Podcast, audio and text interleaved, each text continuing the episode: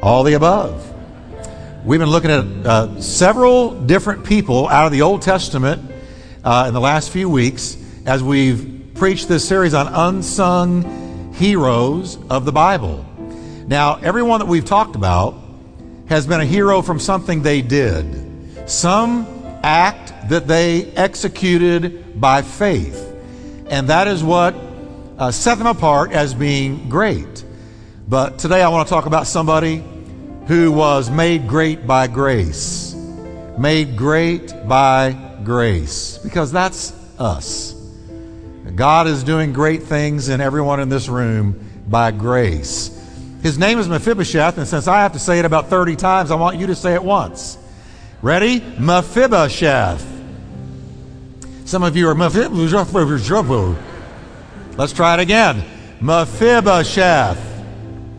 Let's read about Mephibosheth. Now David said, Is there anyone, or still anyone, who is left of the house of Saul, that I may show him kindness for Jonathan's sake? And there was a servant of the house of Saul whose name was Ziba. And so when they had called him to David, the king said to him, Are you Ziba? He said, At your service. Then the king said, Is there not still somebody of the house of Saul? To whom I may show the kindness of God? Ziba said to the king, Well, there is still a son of Jonathan. As soon as he said that, David perked up. There is still a son of Jonathan. But I got to tell you, king, he's lame in his feet, he's a cripple. So the king said to him, Well, where is he? And Ziba said to the king, Indeed, he's in the house of Machir, the son of Ammiel, in a place called Lodabar. He's in a place called Lodabar. Then King David sent and brought him out of the house of Machir, son of Ammiel, from Lodabar. And when Mephibosheth, the son of Jonathan, the son of Saul, had come to David, he fell on his face, thinking he was probably about to be executed.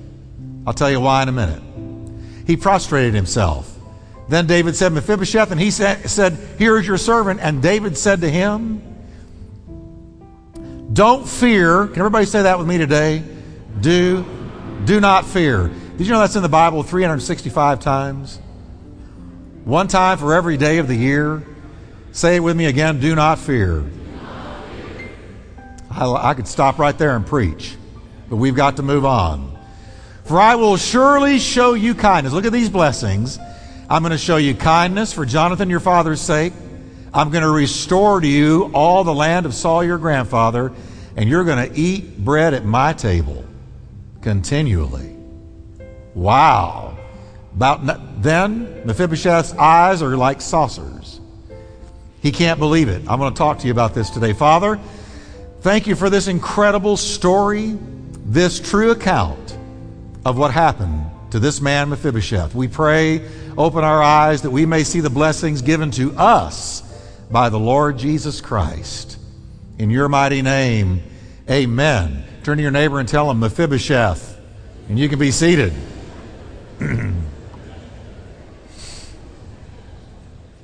it's good to see all of you here in this third service. This is our third one. Saturday night is doing wonderfully and growing. We had uh, around 300 plus people in church last night. Um, so we have sown th- over 300 people out of Sunday morning. And yet it's growing. We're thankful for that because it means people who God loves. Now, Mephibosheth is one of these kind of unknown names. You may have heard it, but you don't hear a lot of messages on Mephibosheth because he's one of these, these people that are tucked away in the shadows of the Bible. Unlike Abraham, Isaac, Jacob, Malachi, Isaiah, Jeremiah, or in the New Testament, of course, the Lord Jesus and John the Baptist and Paul and James and John and Jude and all of them. So we've been plucking from the Bible more obscure names to share with you the message that we find to us out of what they experienced. Remember that Paul wrote, he said, These stories have been told in the Old Testament that your hope might grow and your faith might be strengthened in your own battles. So, what do we learn from the story of Mephibosheth? Well, it's one of the greatest pictures of our redemption and our salvation in the entire Bible. Now, let me give you a little history lesson on Mephibosheth. We're told in 2 Samuel 4, verse 4, we're introduced to this young man as a boy of five years old. It says, quote, Saul's son Jonathan had a son named Mephibosheth who was crippled as a child. He wasn't born that way. It happened to him as a five year old. He was five years old when the report came from Jezreel that Saul, his granddaddy, and the king of Israel, and Jonathan, his daddy, had been killed in battle. So, in a flash, this young boy lost his grandfather and his father in a battle. But he was about to lose even more than that. This was a traumatic moment in the life of Mephibosheth, a defining moment, a life changer. Because hearing that granddaddy and daddy had been killed, his nurse heard the news, was afraid that they would come to execute the child because he was of the house of Saul and King David's house was about to take over. She was afraid they would come to take the child and execute him. So she picked him up and fled. And as she hurried away, the Bible says she dropped him and he became crippled. My guess is she was running down some stairs like this. She was fleeing for her life. A five year old is not light, and this was a nurse, a woman. She's running with this five year old in her arms, and she tripped. He fell. His feet smashed against the pavement, and he was crippled immediately. So it had to be a hard fall. So in one hour, one moment, one flash, he learns granddaddy's gone, daddy is gone, and now I can't walk anymore. I can't walk normal. I'm crippled. This has crippled me for life. Not a good day in the life of Mephibosheth. Now, when I read about him, I believe I see what the Lord intended for us to get out of this story for you and me living in the new covenant. Because Mephibosheth stands in Scripture as a type of the fallen human race. Just as his nurse dropped him and he became crippled, Adam essentially dropped us when he, when he partook of the forbidden fruit and we became crippled by sin. There is not a person in here that has not been crippled by sin. We were dropped. Now, it's not fair, it doesn't seem right, but it's what happened. When Adam partook of that forbidden fruit, it says that we fell with him. Romans 5:12 says, when Adam sinned, sin entered the whole world, and Adam's sin brought death, and death spread to everyone. Every one of us experienced the repercussions and consequences of Adam's fall.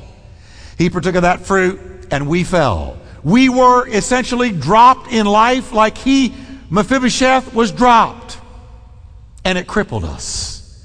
I wish that I could tell this to the entire United States of America because the attitude out there is it's all about me. It's self esteem and self improvement and self this and self that. And if I can just take care of myself, I'm going to be okay because I'm okay and you're okay and we're all okay. Isn't that right? And no, it's not right at all. We have all been crippled by sin. We were all born in sin and shaped in iniquity, and like it or not, that's the truth of the Bible, and until you realize that, you can't be saved. Because Christ came to take care of the whole sin issue. So we were dropped. We were dropped and we became crippled. And having inherited a sin nature from Adam, we are just like Mephibosheth, crippled. He didn't want that to happen to him. He didn't do that to himself. Someone else dropped him and he experienced crippledness, a crippled foot the rest of his life. We, we too, we limp by nature. We limp by nature. Have you ever felt that way? Why do I keep doing this? Why do I keep messing up in this area or that area? And if only I could fix this or fix that. It's because we're limping, unable to walk a straight path of righteousness by our own strength because we limp. We limp. Spiritually, we limp. Spiritually crippled are we all. Romans 5:12. Therefore as sin came into the world through one man and death as the result of sin, so death spread to all men, no one being able to stop it or to escape its power. No one is able to escape the pull and the tug and the power of sin. It tugs on all of us and pulls all of us down. We've all experienced it, and we've all had to say, God, forgive me. I've sinned. Spiritually crippled are we all. And here's Mephibosheth, drop. Now, I see something else in his story. Next, we find that he fled to a place called Lodabar. I, I, think the nurse took him because he was five years old. He didn't know where to go. He was hurting. He was in pain. He was afflicted in his feet now. He had been dropped. He's crippled. So she had to carry him and she fled, afraid that they were going to take the young boy's life. So she fled to a place called Lodabar, as far away as she could get. She fled. And I've told you in the last few weeks that Names matter. The names of people matter in the Bible because they were often named after their character or after God's call on their life. Their name typified what they were called to do or who they were in their character. And it's the same thing with many of the places in the Bible, geographical places in the scriptures. And Lodabar is no different.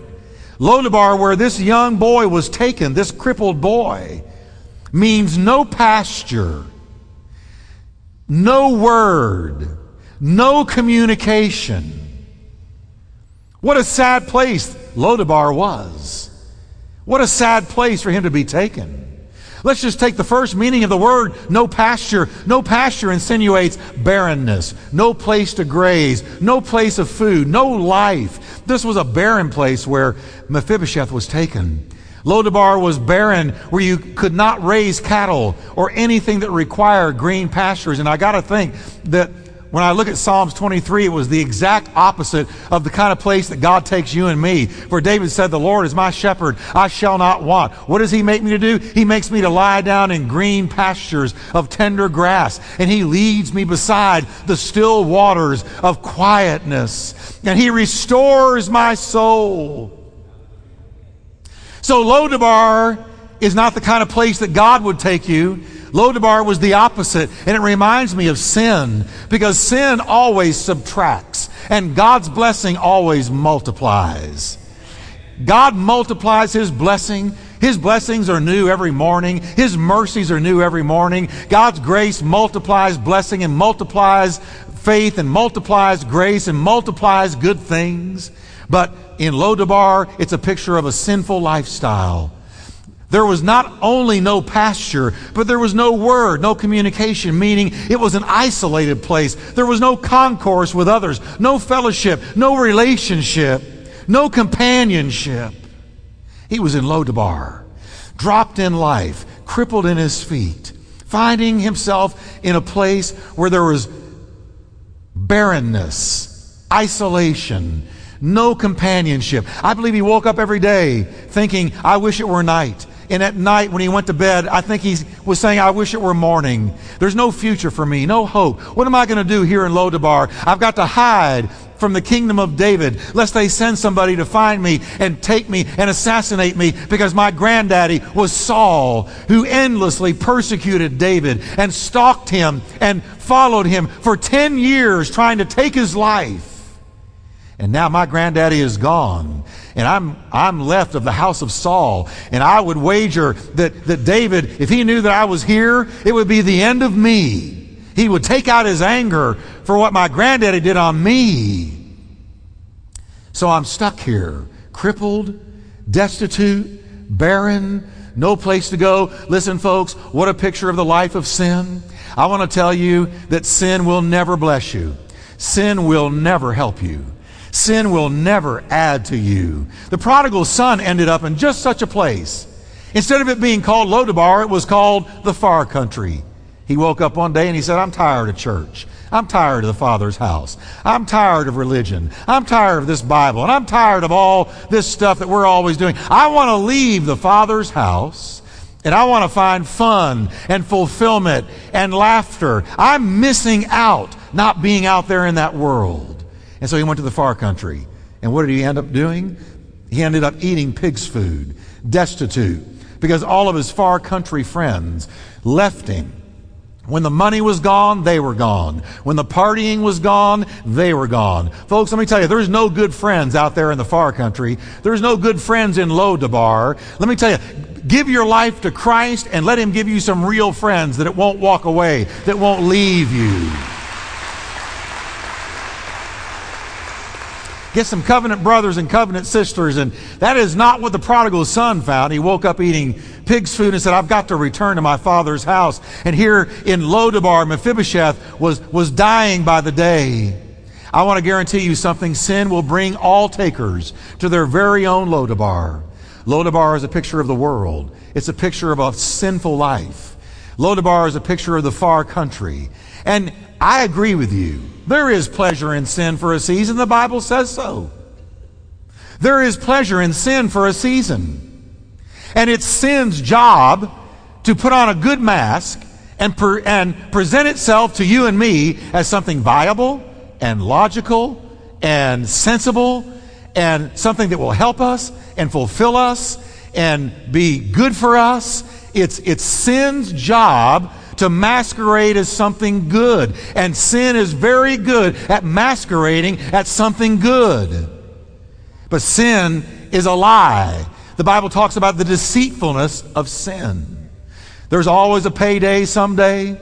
If you go over into sin, if you leave the Father's house, if you go to a place called Lo-debar, you will find soon enough that it's barren, it's destitute, it's lonely, and you want more than anything else to get out of the consequences of what sin brought on your life. We're told that Moses preferred to share the hardships and bear the shame of the people of God rather than enjoy the fleeting enjoyment of a sinful life.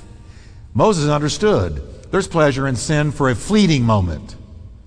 But after that fleeting moment, there's that payday, those consequences. He knew that sin held pleasure, but it was fleeting, it did not last. The Bible says there is a way that looks right to a man, but its end is the way of death.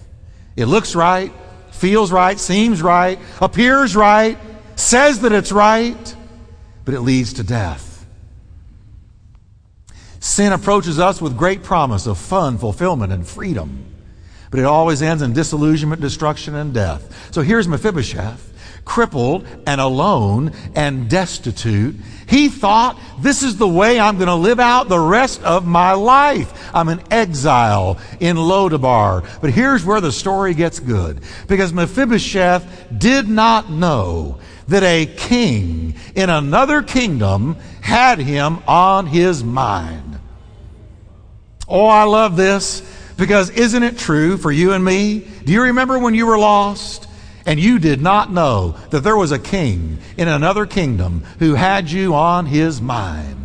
He had you on his mind. He was thinking about you. He knew your name. He was knocking on the door of your heart. He loved you. He, he, all of this was going on in another kingdom, and you and I did not know it. Can I tell you today, church, that there is a king in another kingdom? He has you on his mind right now.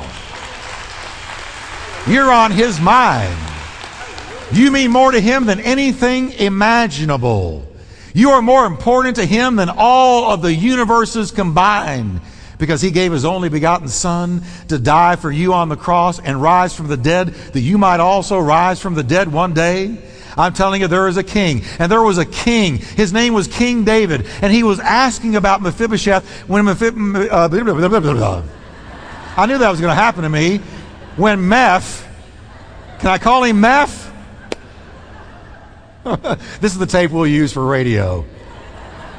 Mephibosheth, Mephibosheth did not know that there was a king asking about him, thinking about it. Think about it. Mephibosheth was whiling away his lonely days in a barren wasteland. He had no idea that a great king was thinking about him.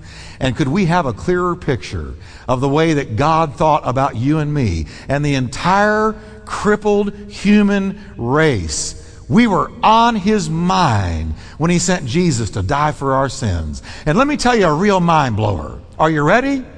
Before God flung the first stars into space, before he scooped out the ocean, before the bir- first birds flew into the sky or the first fish swam in that ancient sea, God the Father talked to God the Son and knew that he was going to create man and knew that man was going to fall. And way back then, they made a covenant together. And God the Son told God the Father, I will go to earth. I will die for them on that cross. I will rise from the dead. I will cover their sin. They are on my mind.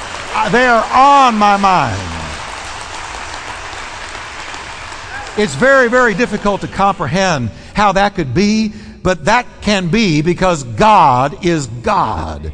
And God knows the end from the very beginning. He knows what's going to happen at the end before the beginning even begins. And that's because He's God. When we didn't know that He was thinking of us, He was thinking of us. The Bible says when we were utterly helpless, Christ came at just the right time and died for us sinners when we were grieving Him, vexing Him, sinning against him, breaking his heart, he sent Jesus. And when Jesus spread his arms and stretched out his feet, and they nailed him to that cross, he was saying in a way that we cannot comprehend, I love you. You are on my mind. You are more important to me than life itself, so I'm going to die for you. If you're thankful for that, can you give God praise today? Thank you, Lord. Thank you, Lord. God is good. As we languished away in our own Lodabar, crippled and bound, a great king in another kingdom had us on his mind. I think when I got saved in jail as a 16 year old. Yes, I was in jail as a 16 year old. If you're a visitor, let me just go ahead and, and get it out now. I was in for, er, jail for sale of narcotics, and I had never heard the gospel. And yet there was a king that had me on his mind. And I didn't know it. I didn't know anything about him. But he had me on his mind enough that he sent somebody to talk to me in that jail. And they came and shared the gospel of Jesus Christ, and my eyes were open. And he took me into a place that I could never have imagined, gave me peace I'd never known. And can I tell you that that same king, that same God has you on his mind.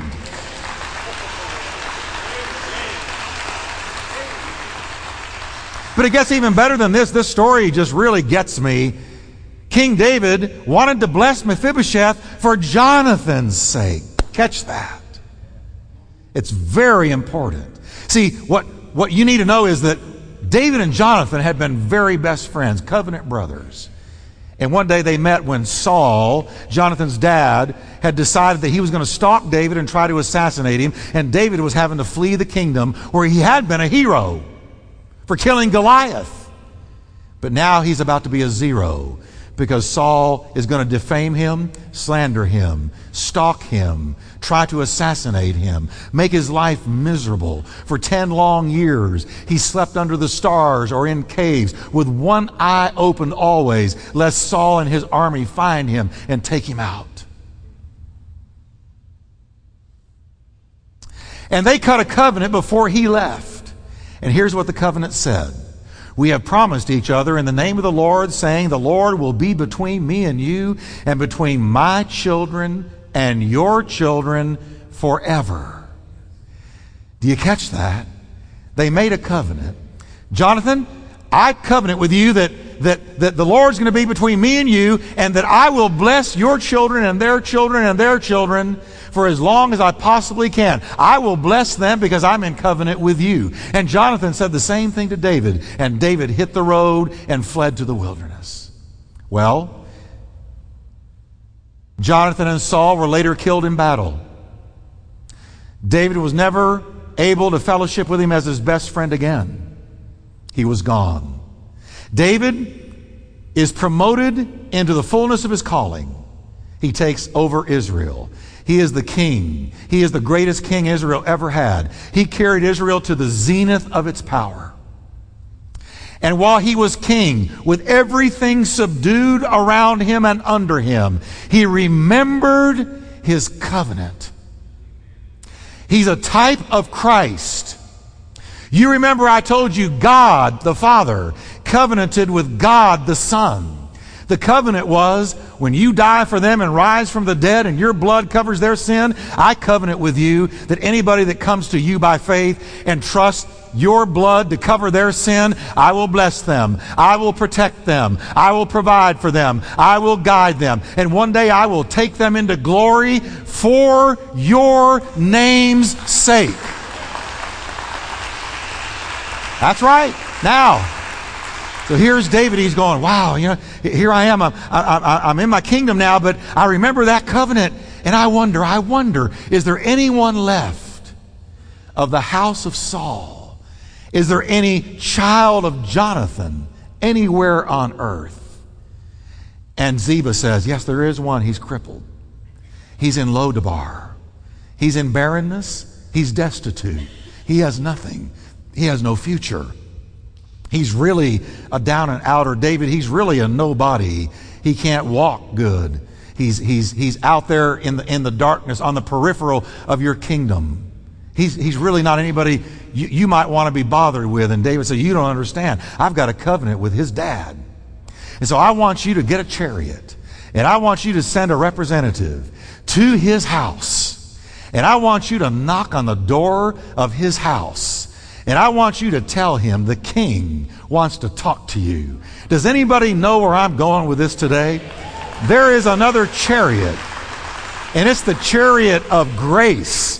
And God sent the chariot of grace to your heart and mine. And the representative is called the Holy Ghost and the Holy Ghost knocked on the door of your heart and said, The King wants to spend some time with you. I came to bring you from Lodabar into the glory of the kingdom of David. Oh, that's good stuff.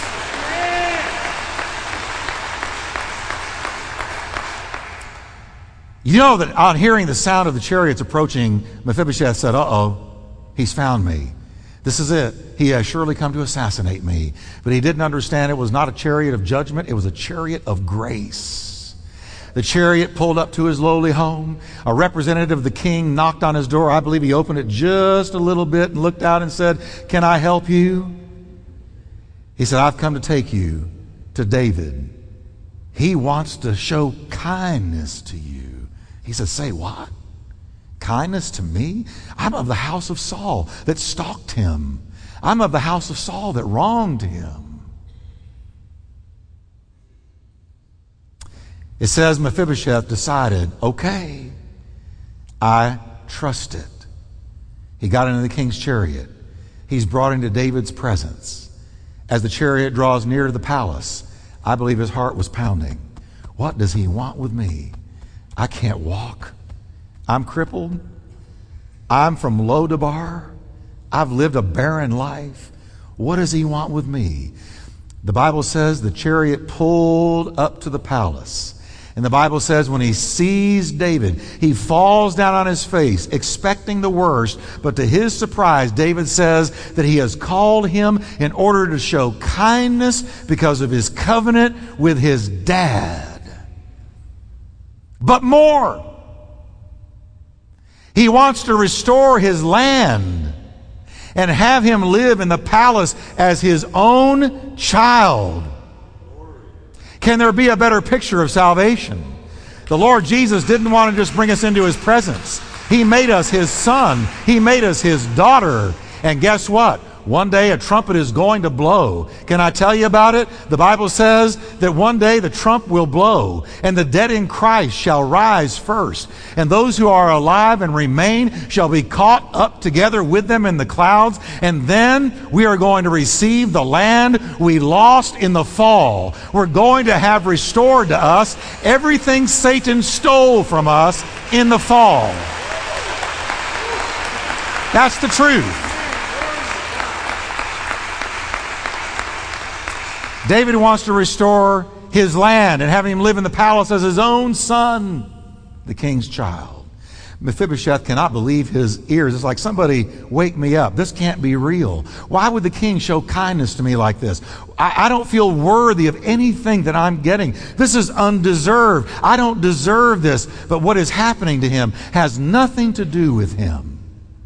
It has everything to do from being a beneficiary of David's covenant with Jonathan. And can I tell you today that when God answers a prayer, he does it for Jesus' sake. When God gives us peace in the middle of a storm, He does it for Jesus' sake.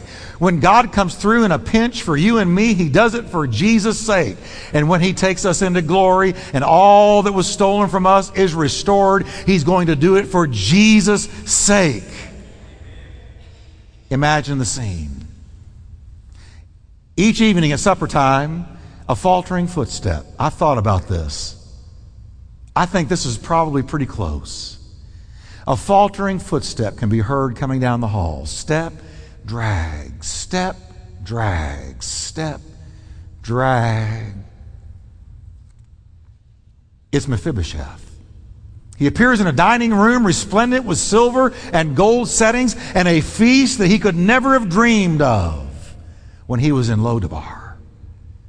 Beautiful draperies grace the walls. A magnificent custom made table stretches out before him, the best that money can buy. Servants are standing there waiting to wait on him. There at one end of the table sits Solomon. In all of his wisdom, David's son, yeah, there he was. Solomon, Mephibosheth is sitting with him. And there also sits the beautiful Tamar the king's daughter. Joab, the great leader of David's armies, is also sitting there and gives him a nod of recognition. Don't you know that would give you Holy Ghost bumps? The rebellious rascal Absalom, with his long flowing hair, glances his way and smiles before he made his big mistake and lost his life. But at the other end of the table sits the king himself, David, in all of his splendid glory. And you know what he says? Have a seat, son. Still struggling to believe what has taken place, the once exiled, destitute, fearful, and forgotten son of a fallen kingdom takes his seat. How? Grace. Pure, undiluted, industrial strength, grace How am I sitting here? Grace. How am I eating this food? Grace. How am I sitting here amongst all these notables of the kingdom and I'm a, not a notable? Grace. Now imagine with me the day is going to come when we sit at a table. The Bible says so. It's called the marriage supper of the Lamb. And we're going to sit down with some very important people. Can I fill you in right now? There at that table, I think we're going to see Father Abraham who had many sons.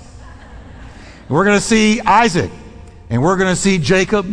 And I believe right there we're going to see the great apostle Paul. And I told every service so far, and I'll tell you, I'm going to make a beeline for Paul and hug his neck and say thank you for Colossians and Ephesians and Philippians and all those incredible letters you wrote. Thank you, Paul.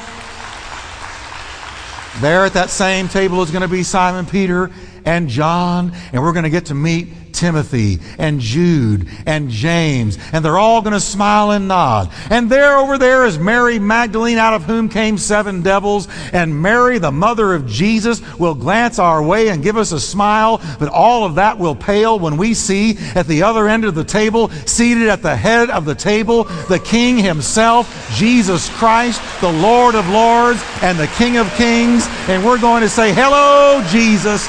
God, thank you, Jesus. Bless you, Jesus. And he's going to say, I know that it took a while, but it was worth the wait. Dig in. Because while the world is going through great tribulation on earth, we're going to be at the marriage supper of the Lamb, enjoying fellowship with our Redeemer. Amen. Can you stand with me today?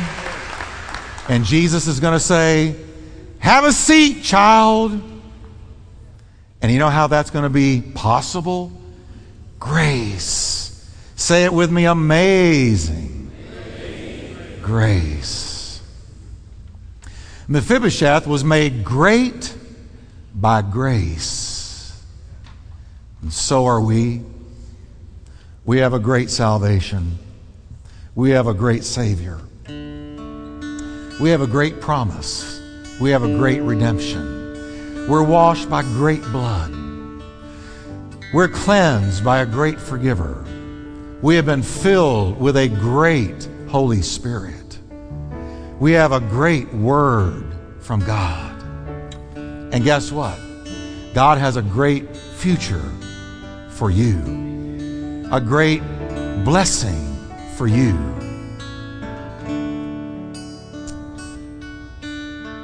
I want you to bow with me for just a moment, would you?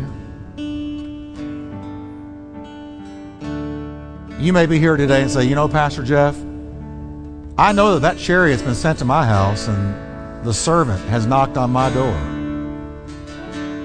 I've drifted from the Lord. But I know that that servant is knocking on my heart, the door of my spiritual house. And he's saying, I've been sent to bring you into the presence of the King. What a tragedy it would be, inexplicable tragedy, to miss that invitation. Don't you know you would rue that decision to turn that servant aside the rest of eternity?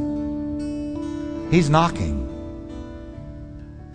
saying, Let me take you to the restoration of your land. Let me take you to the king's table to be his child. Maybe you've never experienced that in all of your life. In both services so far, we've had people come down saying, I want him, I need him. They've wept in his presence. They have prayed and said, Jesus, come into my heart. So important, so crucial.